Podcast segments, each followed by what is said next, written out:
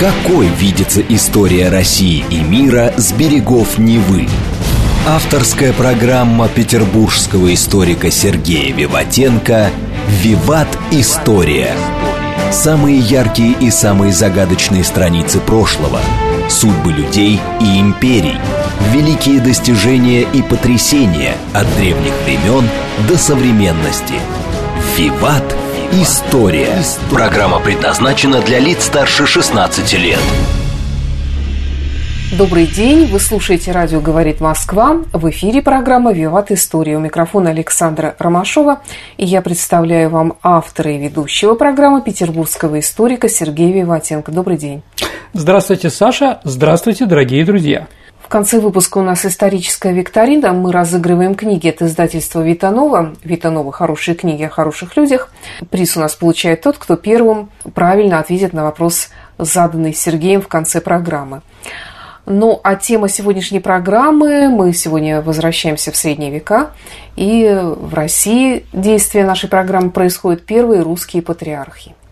А, Саш, ну, дорогие друзья, на самом деле, что я сейчас скажу, я не то, что там Сашу хочу поправить. Средние века – это, наверное, термин хороший для Европы. Согласна. А, потому что, ну, там, да, там разные вещи. В Китае вообще не было средних веков.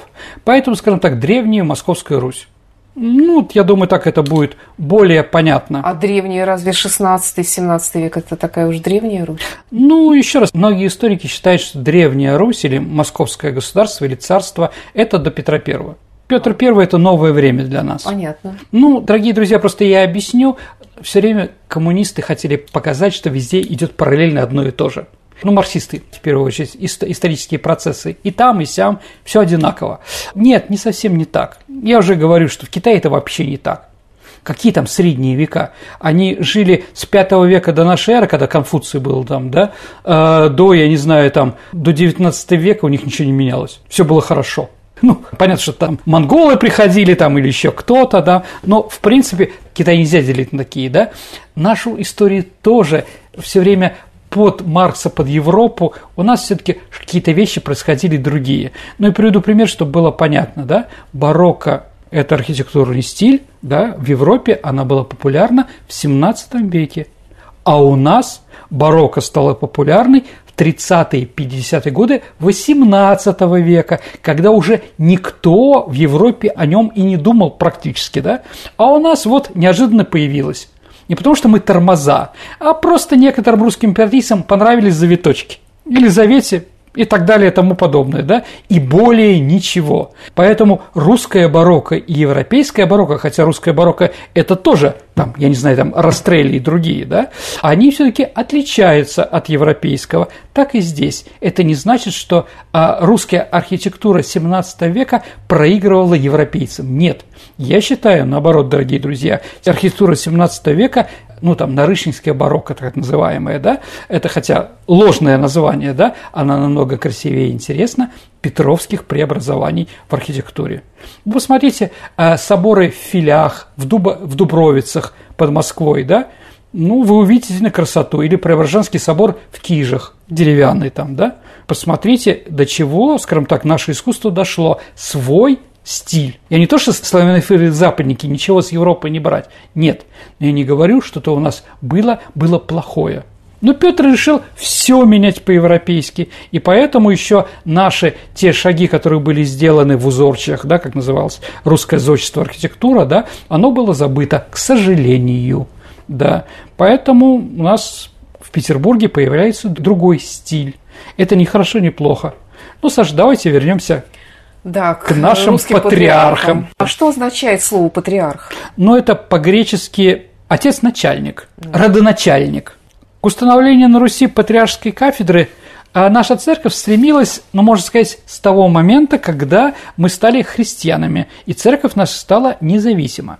Ну, к этому, наверное, вел, дорогие друзья, весь ход исторического развития Руси – Конечно, после появления на Руси в 1547 году первого и единственного в мире православного царя, подтвердившегося на Руси византийским представлением, нужно было иметь рядом с православным царем находиться и глава церкви в сане патриарха. Как это было принято в Византии?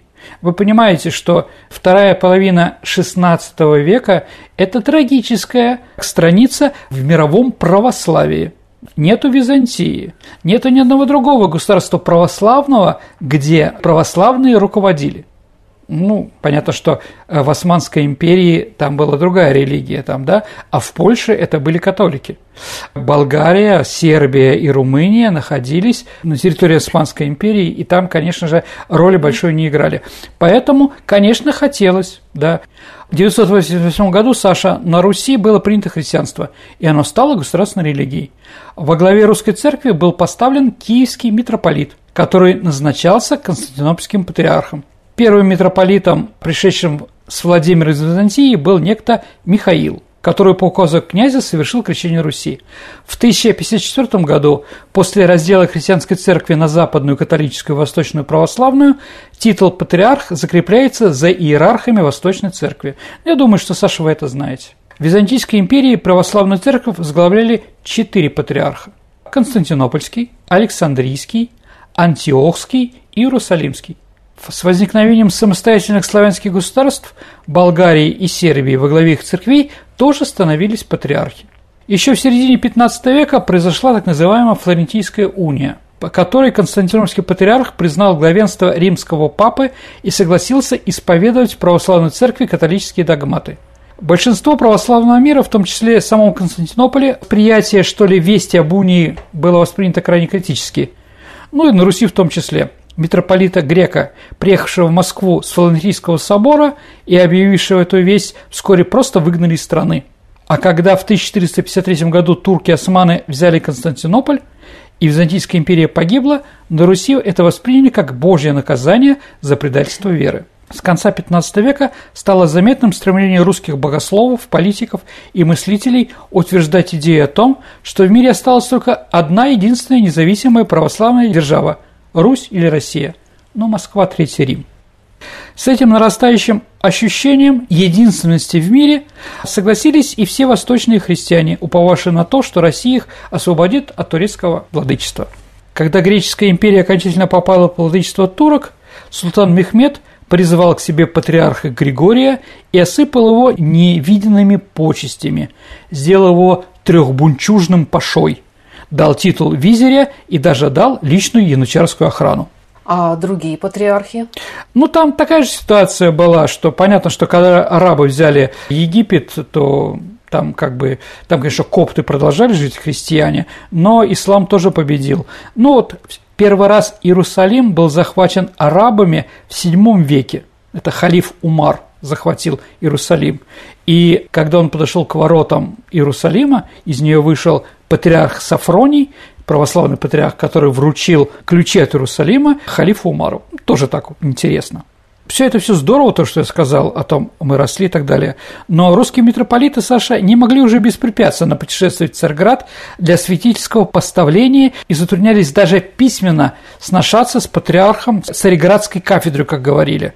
И все четыре патриарха Востока, понимая эту ситуацию, дали свое согласие, чтобы впредь первосвятитель Восточно-Русской Церкви не входил в Царьград, но избирался и ставился в самой России, имел власть ставить себе епископов и править так же, как и патриархи в других странах. То есть, еще раз, это было уже сделано в середине XVI века. То есть, не патриархия у нас появляется, а появляется самостоятельность. Нам не надо было что-то просить, мы сами избирали себе митрополита и так далее. Несмотря на это, русская церковь по-прежнему оставалась только митрополией хотя и первой из метрополий, и в зависимости от Константинопольского патриарха э, была, в общем-то, номинальная. Между тем, время, конечно, шло, и тогда как патриархи церкви бедствовали, а понятно, что трехбунчужный паша – это здорово, но те деньги, которые были у патриарха, когда была Византия независимой, конечно, сравнить нельзя. И понятно, что десятую часть налогов Османская империя не платила греческому патриарху, поэтому у них денег не хватало – Куда им надо обратиться, Саша? Конечно, только в Россию. Россию давали, да. Русская церковь постоянно с русским государством постоянно расширялась и увеличивалась, и по своему объему даже превосходила все эти патриаршества, которые были на Западе. А сами патриархи совершенно зависели от произвола своих мусульманских властителей. более и более теряли свою духовную власть и значение и сохраняли лишь одно название – патриархи. Русские митрополиты, хотя вполне зависели от своих православных государей, но все же находились для себя и самую незыблемую опору, пользовались действительно пасторской властью являлись истинными первосвидетелями среди своего духовенства и своих верующих. Ну, вы понимаете, что христианство там, в Османской империи, подвергалось всякого рода притеснениям, унижениям, поруганиям. В России она была в собственном смысле господствующей церквой, поэтому охранялась законами и всеобщим уважением. Поэтому сияла, можно сказать, своим золотым блеском. А православная Россия под управлением своих православных государей сделалась главной представительностью, единственной охранительностью православия во всем мире. Так понимали ее сами русские, также на нее смотрели представители Сербии, Греции, Румынии, Болгарии и других стран. Русские государи уже носили титул царя, то есть императора, и заняли в православном мире то же положение, что занимали прежде императора Византии. А вот и, конечно, русская церковь хотела получить в своего руководителя именно патриарха.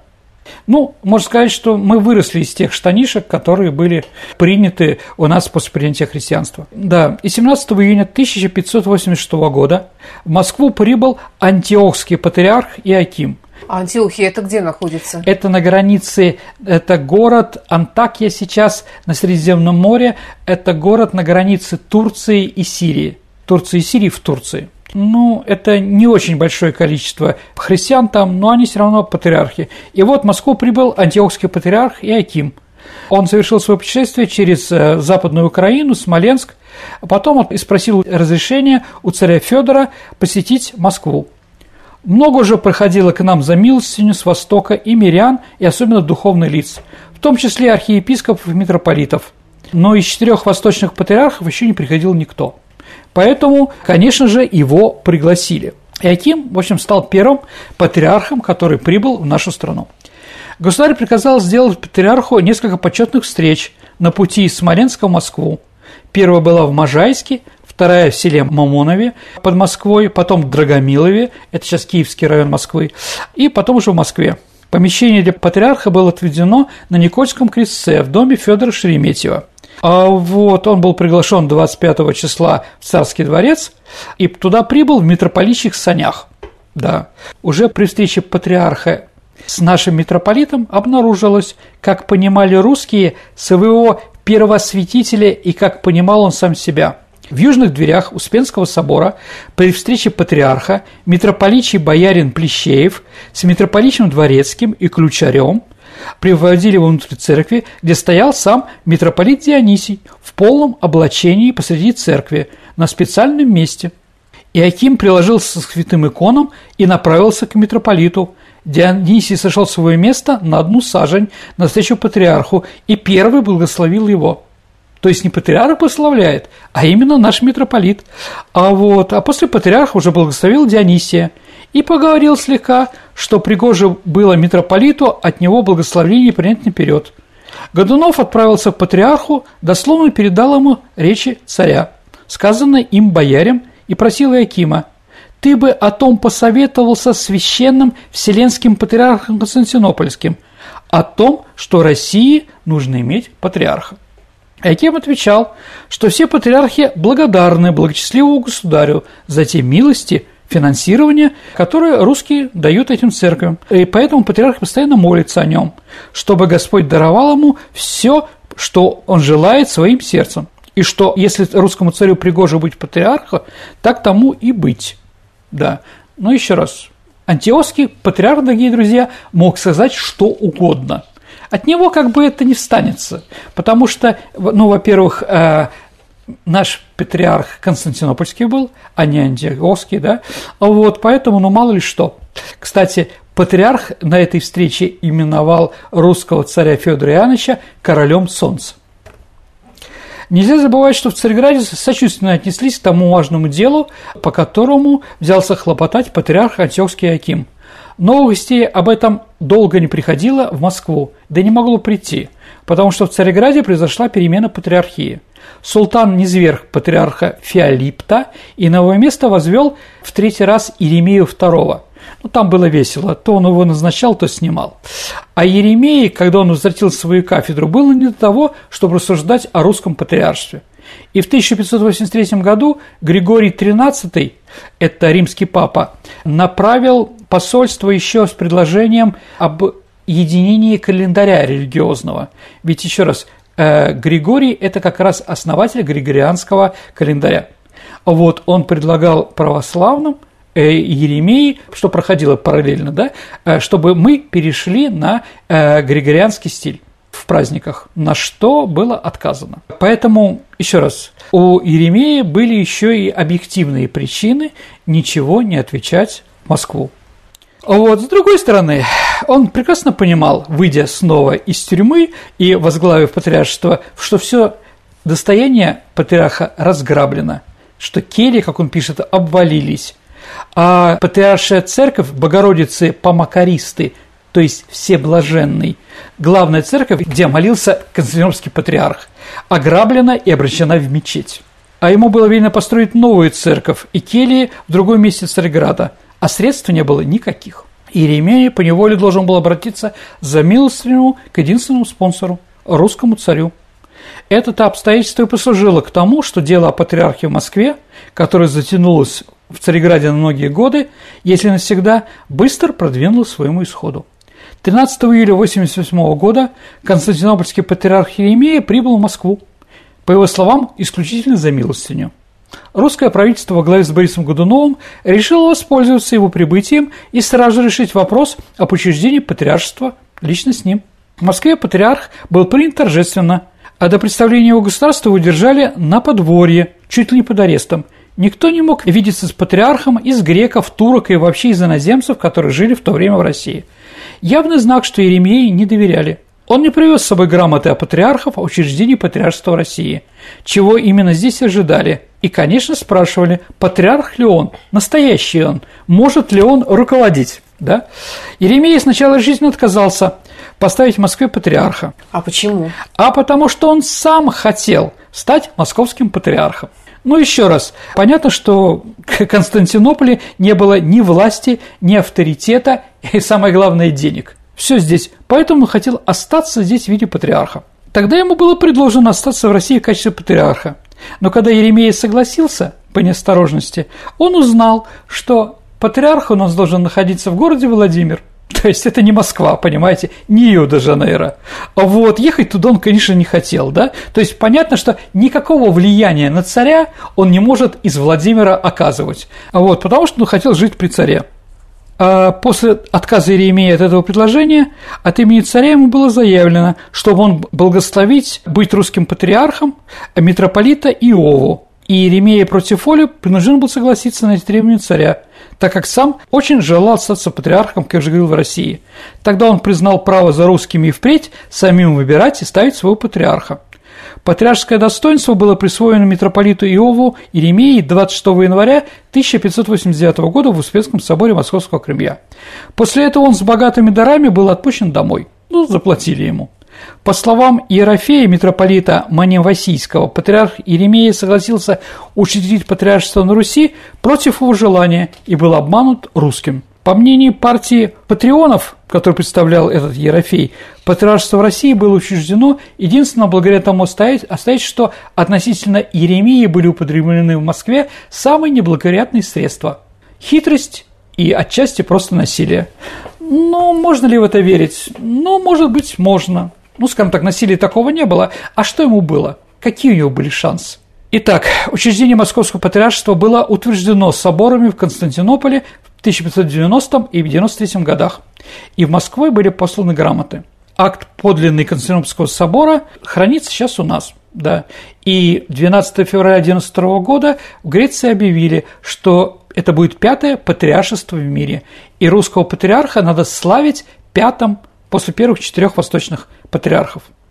Значительную роль в исходотайствовании решения восточных патриархов сыграл Борис Годунов. Конечно, это была его идея, а, и он ее пролоббировал, а не Федор Иванович, как бы хорошо к нему не относиться. Все-таки разные были, скажем так, по своему влиянию и интеллекту люди. Историки которые работают с этими грамотами, увидели достаточно интересные вещи. Сто из 105 подписей участников собора 70 были неподлинны. А вот выполнены не указанные в этих подписях иерархами. Но, с одной стороны, это было просто спешкой чтобы собирать и прочее. А патриарху нужен новый транш был денежный, а без этих подписей мы туда не посылали ничего. Поэтому, возможно, да, его подписали. А вот акте Великого Константинопольского собора 93 года 42 подписи иерарха, все подлинные. Желание московского правительства, чтобы московский патриарх занял третье место после Вселенского Александрийского, это требование было отвергнуто. Поэтому московский патриарх на пятом месте. Угу. 20 июня 1590 года митрополит Тырновский, это болгарский Дионисий, прибыл в Москву и вручил царю документ. Ну, слова такие. В этом письме были «Пишем и объявляем сию собственную грамоту первое исповедаем и совершаем в царствующем граде Москвы поставление в патриаршестве минования господина Йова». То есть с этого момента русский митрополит мог подписываться патриарх. А вот, конечно, это было великое событие, великая победа. И, конечно, это говорит о авторитете Руси, который был в то время. Сергей, а как другие страны отнеслись к появлению русского патриаршества? Признали, не признали? Или ну, признание не требовалось? Давайте так. А, ну, давайте так, ни у кого мы разрешения не спрашивали. Ну, например, когда в Польше, в Речи Посполитой узнали учреждение Московского патриаршества, там пошло, там появилось движение к унии. То есть в 1596 году, через, ну, там, два года, или как считать, а, там, шесть лет после того, как у нас появился патриарх, а православных заставили присоединиться к католической церкви. Да. Это был польский король Сигизмунд III Ваза, да, который вот своим респектом, актом предполагал ослабить влияние Москвы на православных в своем королевстве. Что понятно, да? И вывести их из юрисдикции Константинопольского патриарха, киевского митрополита, да? А вот, и митрополит, ну, в общем-то, изменник Михаил Рогоза, или Рогоза, еще до заведения унии письменно отговаривал, оговаривал такое условие, чтобы монахи из Греции у нас не бывали – и в неприятельскую Москву не пропускались. Ну, понятно, почему это было сделано, но это как сейчас происходит в русском православии, какие-то там не очень авторитетные люди, но поддержанные властью или какими-то еще вещами, пытаются что-то сделать. Таким образом, Саша, учреждение патриаршества открыло новую эпоху в истории русской церкви и свидетельство о зарождении престижа России на международной арене.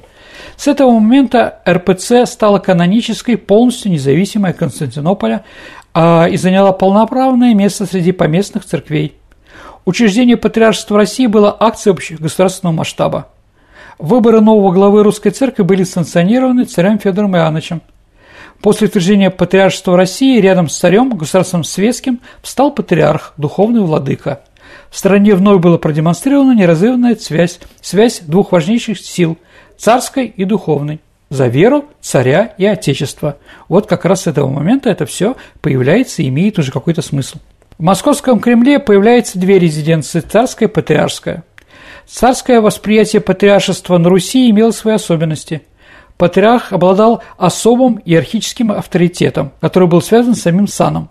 В народе же ценились личные достоинства главы церкви, которые еще больше возвышали его авторитет. Патриархи проповедовали идею, которая освещала всю русскую жизнь.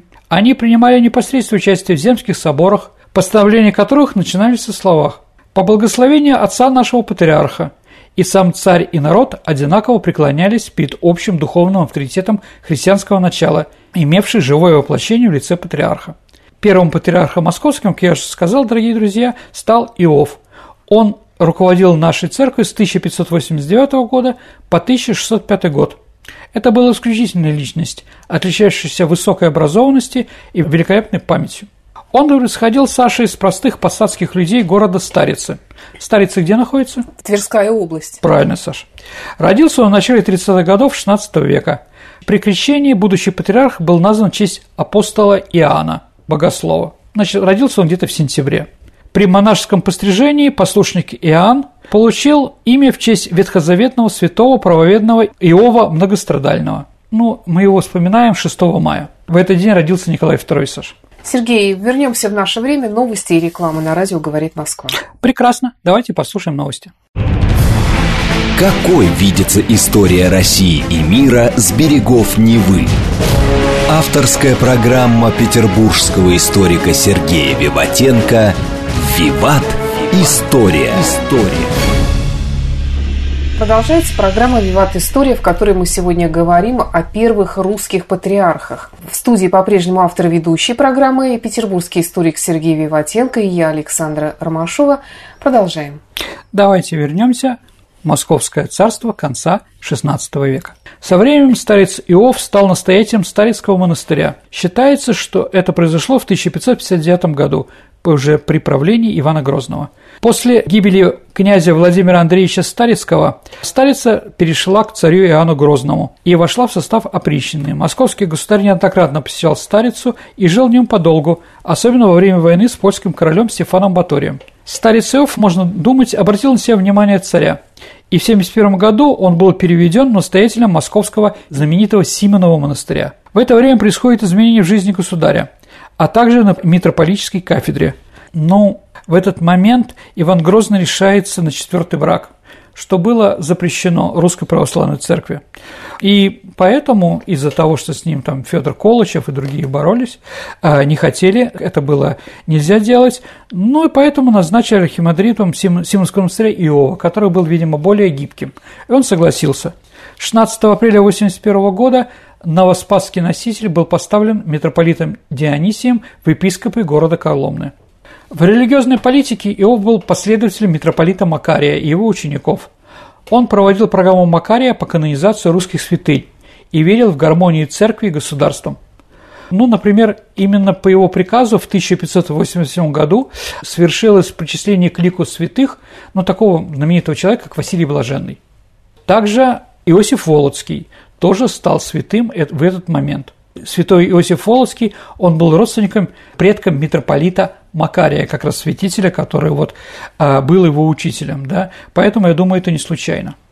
Также русскими святыми стали митрополит Петр, это который перевез при Иване Калите митрополичий престол из Владимира в Москву. А Алексий – это тот митрополит, который, который Дмитрия Донского обучал. Ну, фильм «Орда» знаменитый, да, который вот лечил, э, лечил татарскую ханшу от слепоты, да, то есть у лечения русских святых говорится о подъеме национальной традиции, то, что наша русская православная церковь имеет уже свои корни и своих святых. Также в это время появляются святые, такие как Антоний Римский. Антоний Римский – это святой Антоний в Новгороде, ну, есть знаменитый монастырь Антониев, да, или церковь в Витебске. Ну и Максим Грек, тоже знаменитый философ, да, да, который тоже стал святым. Ну, в древности Саша, что если мы говорим про Иону, да, в древности богослужебное вино привозилось в Москву из западных стран, где произрастал виноград. Из-за отсутствия вина, поэтому бывали случаи, когда в древнерусских храмах божественной литургии не служилось. Ну, если вы помните, Саш Кирилл Белозерский, да, настоятель Белозерского монастыря, да, у него было чудо умножения вина как известно, да, а ему удалось Иону, да, сделать так, а, что можно и церковное вино делать не только из винограда, который у нас не рос, да, можно было покупать, но также из вишни, да, то есть вишня была приравнена к винограду. Ну, в 91 году во время набега крымского хана Казагирея Иона так же, как и преподобный Сергий Радонежский, который благословил Дмитрия Донского на войну с татарами, он также благословил русское воинство, да, и с этого момента начинается почитание Донской иконы Божьей Матери. Донской монастырь для этого, он был создан как раз, да, именно Ионой. Э, когда татары подошли на Воробьевы горы, это как раз, ну, где университет московский, и там возвышенность, да, и видно Москву. А именно по предложению Ионы в войске появилась икона Донской Божьей Матери, и в том месте, где она стояла, и где увидели ее татары, да, татары после этого отступили, и как раз в том месте был основан Донской монастырь. Угу интересно написано в летописи, да, что вот появилась теперь московская икона, которая могла защищать. Говорит, теперь они могли спокойно э, защищаться и в Москве, как пишет летописец, а прежнее, когда татары появляются, великие князья бегали с Москвы на Белое озеро, убегали. Теперь нет. Угу. Но царевич, царевич Дмитрий, как известно, это тоже связано с митрополитом Иовой, да, его деятельностью, когда он умер трагически. Именно Иов послал в Углич своих представителей, чтобы, во-первых, они отпели, а во-вторых, провели свою независимую от государства следствие – ну и, наверное, следующее знаменитое событие русского патриарха уже Иова в 1598 году умирает бездетный царь Федор Иоаннович. То есть на этом закончились Рюриковичи. И именно патриарх Иов после того, как совершил таинство соборования, он на Земском соборе объявил, что русским царем должен стать Борис Годунов. То есть пока не избрали нового царя, место блюстителем этой должности становится Иов. То есть он исполняющий обязанности руководителя нашего государства. Понятно, что все руководил, руководил, конечно, Борис Годунов, но авторитет его был очень большой. А бояре докладывают ему, Иову, о спорах воевод в Москве и Смоленске, просят его разобраться. А вот после чего он пишет разные документы, да, и по его приказу был учрежден, учрежден Земский собор, на котором прошли выборы нового русского царя. Как известно, Борис Годунов, он во время выборов царя, он отказывался и ушел в Новодевичий монастырь. Там он скрывался, да? Но еще раз, в монастырь. Это тоже говорит, что патриарх имел к этому отношение. 17 февраля 1998 года Земский собор избирает Бориса Годунова под покровительством патриарха новым русским царем. А на этом Земском соборе присутствовало 474 человека. Это были представители преимущественно из ближайших к Москве окрестностей, в соборе чествовало много духовенства, поэтому все, все голоса Русской Православной Церкви, а их было около трети, были обращены в сторону Бориса. Ну и из-за того, что э, новый царь по требованию патриарха избирается, а не назначается, да, вот, и не выкликивается, как это было с Василием Шуйским там или еще с кем-то, да, конечно, возрастает роль земских соборов. То есть наша страна становится более гибкой, и уже, скажем так, парламент, Земский собор играет какую-то политическую роль.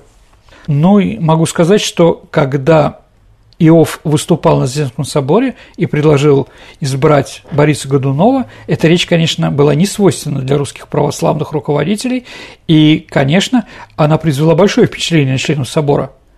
После прений участники собора один за другим склонились к мысли избрать царя Бориса – После этого по благословению патриарха на три дня с 18 по 20 февраля в московских храмах совершались молебны. Затем в Новодевичий монастырь к Борису Годунову на сырной неделе во вторник да, отправляется крестный ход а с иконой Владимирской Божьей Матери с просьбой возглавить русское государство. Только после долгих уговоров он согласился. В новодеющей обители решался вопрос о возглавлении Московского царства и решалась судьба страны. И, конечно, патриарх Иов был рядом. 15 марта 1998 года патриарх Иов разослал по всей России окружную грамоту, озвещающую об избрании на царский престол Бориса Годунова, призывая в течение трех дней во всех храмах служить благодарственные молебны и творить праздничный колокольный звон. Даже если какие-то районы нашей страны были против этого царя, но против э, патриарха, конечно, никто не пошел. Таким образом закладывались основы новой правящей династии. 1 сентября 1999 года – на Семенов день произошло венчание царя Бориса на царство. Это произошло в соборной церкви э, Успения Пречистой Богородицы и венчал его на царство лично Иов. Историки нередко представляют его как послушного исполнителя воли царя Годунова, но не всегда так было. Например, знаменитый эпизод, когда Борис Годунов пытался открыть в Москве университет, а патриарх был против – потому что он считал, что это будет типа изуитской школы. И Годунов был вынужден отступить. Да, поэтому высшее образование у нас появляется только через 120 лет. Знаменитый троицкий келари Авраамий Палицын, да, который написал э, знаменитое, ну, там, про смуту, свое летописное сочинение, говорит, что будущий самозванец работал у патриарха Ива, а во дворе служил у него писцом. А вот патриарх Иов слышал про него, про этого монаха молодого, он изучил, как он в грамоте, поговорил с ним и назначил его своим писцом. Он же, э, живя у патриарха, начал сотворять определенные каноны, то есть он был секретарем у этого патриарха. Ростовский митрополит видя Григория Отрепьева, да, он у патриарха говорил, что это не тот человек, который должен вам помогать, что в нем есть что-то от сатаны. Но Иов это не послушал, да. И когда он появился, когда появился самозванец, естественно, Иов прекрасно понимал, кто этот человек, да, и никакого отношения к царевичу Дмитрию он не имеет, потому что то следствие, которое провели под руководством Иова, священнослужители, говорят, что он был убит. Угу. Он написал различное количество бумаги, в котором говорил, что это бывший чернец, бежавший из России за смертной казни, и требовал, чтобы народ нему не шел. Но случилось по-другому. Умирает Борис Годунов, а потом был переворот, по которому 16-летнего сына Федора Борисовича, он был свергнут с престола, да, и Григорий Отрепьев направляет послание, послание патриарху Ио, сохранившееся в составе местного бельского летописца. Оно было написано в издевательском тоне по отношению к верному Годуновому главу церкви. Ну, а почерк прекрасно, он знал самозванца. 5 июня самозванец прибыл в Тулу, где устроили торжественную встречу. Сюда прибыл рязанский архиепископ Игнатий, который был э, греком, да, и часть священников переходит на сторону самозванца. Патриарх Иов отказался присягнуть Лжедмитрию и был низложен. Сторонники самозванца, как пишут свидетели, ворвались в Успенский собор Кремля, набросились на патриарха, сорвав с него священное облачение, не дав окончив литургию, били его и бесчестно вытащили на лобное место на Красной площади. В прощальной грамоте всем москвичам патриарх Иов в 1606 году описал свои заключения при сведении с престола. Множество народа царствующего града Москвы внедошло в святу, э, святую соборную апостольскую церковь с оружием и дрекольем во время святого божественного пения и не дав совершить мне божественной литургии. И внедоша э, в святой алтарь и меня Иова Патриарха из алтаря взяли и позорищем выгнали. И он был создан в Старинский монастырь к себе на родину, где он когда-то начинал свой иноческий подвиг – он два года прожил в обители, из-за всех этих катаклизмов у него стало портиться зрение. И вскоре он его э, потерял, окончательно ослеп. После свержения Дмитрия I ему предлагали вернуться, но из-за своей немощи он понимал, что он не может уже активно быть э, руководителем Русской Православной Церкви, поэтому он отказался возвратиться на патриаршеский престол. На это место он благословил другого святого Русской Православной Церкви Казанского митрополита Гермогена. Скончался Иов 19 июля 1607 года. Для всероссийского почитания святой Иов был канонизирован на Архиерейском соборе Православной Церкви осенью, ну, там, 14 октября 1989 года. А названия патриаршеского титула в России, они менялись как-то? Да, Саша, была определенная, скажем так, логистика какая-то. А первый патриарх Иов когда он стал патриархом, он именовался святейшим патриархом царствующего града Москвы и Великого Российского царствования. Затем э, он взял себе новый титул. Патриархом царства, он является патриарх царствующего града Москвы и всей Руси. В XVII веке, вот при Никоне, он назывался всей Руси и всех северных стран патриарх вот, до Петровского времени.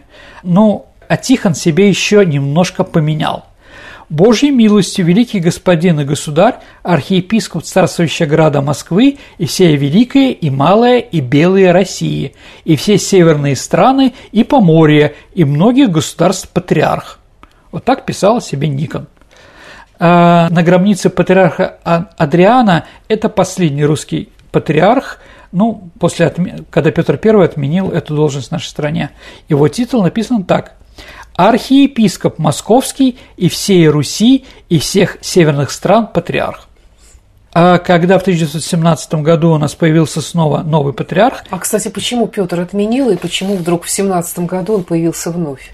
Ну, давайте так. А у Петра не всегда складывались нормальные отношения с патриархами. Патриархи плохо смотрели э, на многие э, реформы Петра I. Или священники смотрели, да? Ну, если собор 100 глав это собор, собор, на котором были, э, скажем, был создан Иваном Грозным во время его правления, а 100 глав он называется, потому что там были 100 представителей русских православных иерархов, да, там было принято много разных решений, в том числе решение о том, что русский мужик православный может попасть в рай только с бородой. А вот, да. А с решением Петра Первого который с этим боролся. А почему он боролся? Ну, думаю, из-за того, что у него борода не росла. Вот, как бы он все время выглядел немножко убого по сравнению с, с другими русскими боярами, у которых были Получается, лопаты. Получается, что из-за какой-то физиологической особенности государя российского изменились церковные каноны. Ну, в общем, да. Ну, давайте еще раз, да. А, кроме того, э, русской церкви не нравилась еще европеизация элиты, да, новая одежда и так далее и тому подобное. Ну и, скажем так, Петр достаточно фривольно себе вел и жил что тоже не нравилось русской православной церкви.